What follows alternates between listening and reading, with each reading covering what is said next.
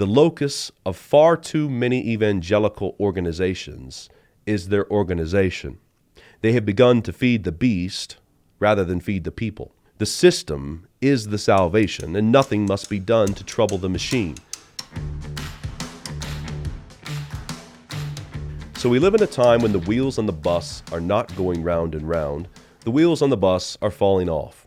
Moreover, these wheels are falling off while we are going full speed downhill on a snowy day.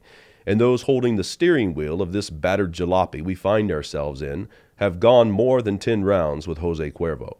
You could say that we are in a pickle.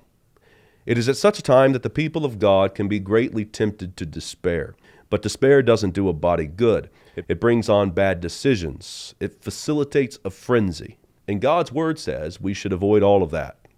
God's pattern is not only to tell us what to avoid, but to tell us why and how to avoid it. That's the encouragement we have in 1 Samuel chapter 7. Israel was in deep trouble.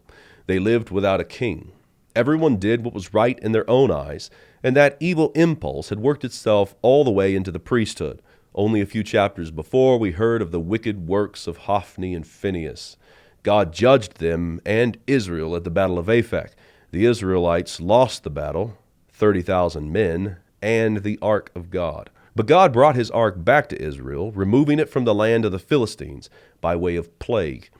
In 1 Samuel chapter 7, we see that God, having brought the ark back to Israel, now brings Israel back to himself. The text a summary. There are three main parts to the story. First, at Samuel's exhortation and promise of deliverance from the Philistines, Israel puts away their strange gods to serve the Lord alone. That's verse 3 and 4. Second, Samuel gathers Israel at Mizpah for prayer and fasting. The Philistines attack, but the Lord defeats them. That's verse 5 through 11.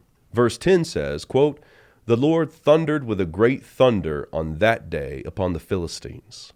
And he did so as Samuel cried unto the Lord, offering up a lamb as a whole burnt offering. Third, Samuel sets up Ebenezer, the Philistines being subdued entirely, and Israel is ruled by Samuel in the land.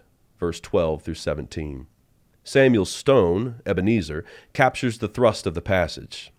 Samuel gives the meaning of the stone in verse 12, saying, Hitherto hath the Lord helped us. Remove the strange gods. The first and abundantly evident application is that we must put away the strange gods among us. Israel put away Baalim and Ashtaroth, and we must put away our hosts of idols. Our idols take on various shapes, and many American evangelicals are struggling to identify the false gods that have made their lives so uncomfortable. Kevin Vanhoozer said it well.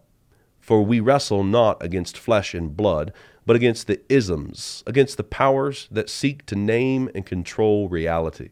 For an introduction to some of these powers, read Idols for Destruction by Herbert Schlossberg. Schlossberg is a particularly helpful read for those Christians who are rightly fed up with the social justice nonsense and would like to know how we got into this mess. But be warned, Schlossberg will make you do more than point your finger at the woke he wrote nearly three decades ago, demonstrating that these idols have been around for a good while and just about everybody has offered incense. Consider the following example. Schlossberg identifies the idol of history. The idol of history involves idolatrous thinking that focuses its attention on the historical process itself, resulting in power politics and systems that control other people. He writes, quote, rather than the arena in which providence and judgment meet the obedience or rebellion of man, history is now seen as the vehicle of salvation. Whether in the form of Marxism or Western social engineering, it places salvation within the institutions of history and thus fulfills the biblical definition of idolatry. Institutions help Christians to exercise dominion and praise God for them. But the moment we begin thinking that salvation is bound up in our institutions, we will fall to the fretful despair noted above. Moreover, the moment we begin thinking that salvation is bound up in our institutions, we have become idolaters. Quote, I will lift mine eyes up to the hills, from whence cometh my help. My help cometh from the Lord, which made heaven and earth. Psalm 121, verse 1 and 2. Salvation at Mizpah. Samuel lifted his eyes unto the hills. He gathered Israel at Mizpah to worship the one who brings deliverance. You need him if you would put away your idols. You need him, or you will be slaughtered by the Philistines. The locus of far too many evangelical organizations is their organization. They have begun to feed the beast rather than feed the people. The system is the salvation, and nothing must be done to trouble the machine. But salvation came to Israel as they looked to the heavens. Samuel offered sacrifice with prayer and fasting, and the Lord thundered a great thunder against Israel's enemies. The locus for our operation must be the worship of our triune God.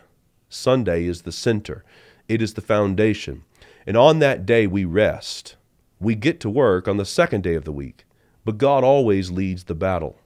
On that day of Sabbath rest and worship, he thunders with a great thunder. Quote, and as Samuel was offering up the burnt offering, the Philistines drew near to battle against Israel. But the Lord thundered with a great thunder on that day upon the Philistines, and discomfited them, and they were smitten before Israel. And the men of Israel went out of Mizpah, and pursued the Philistines, and smote them until they came under Beth Car. 1 Samuel chapter 7, verse 10 and 11.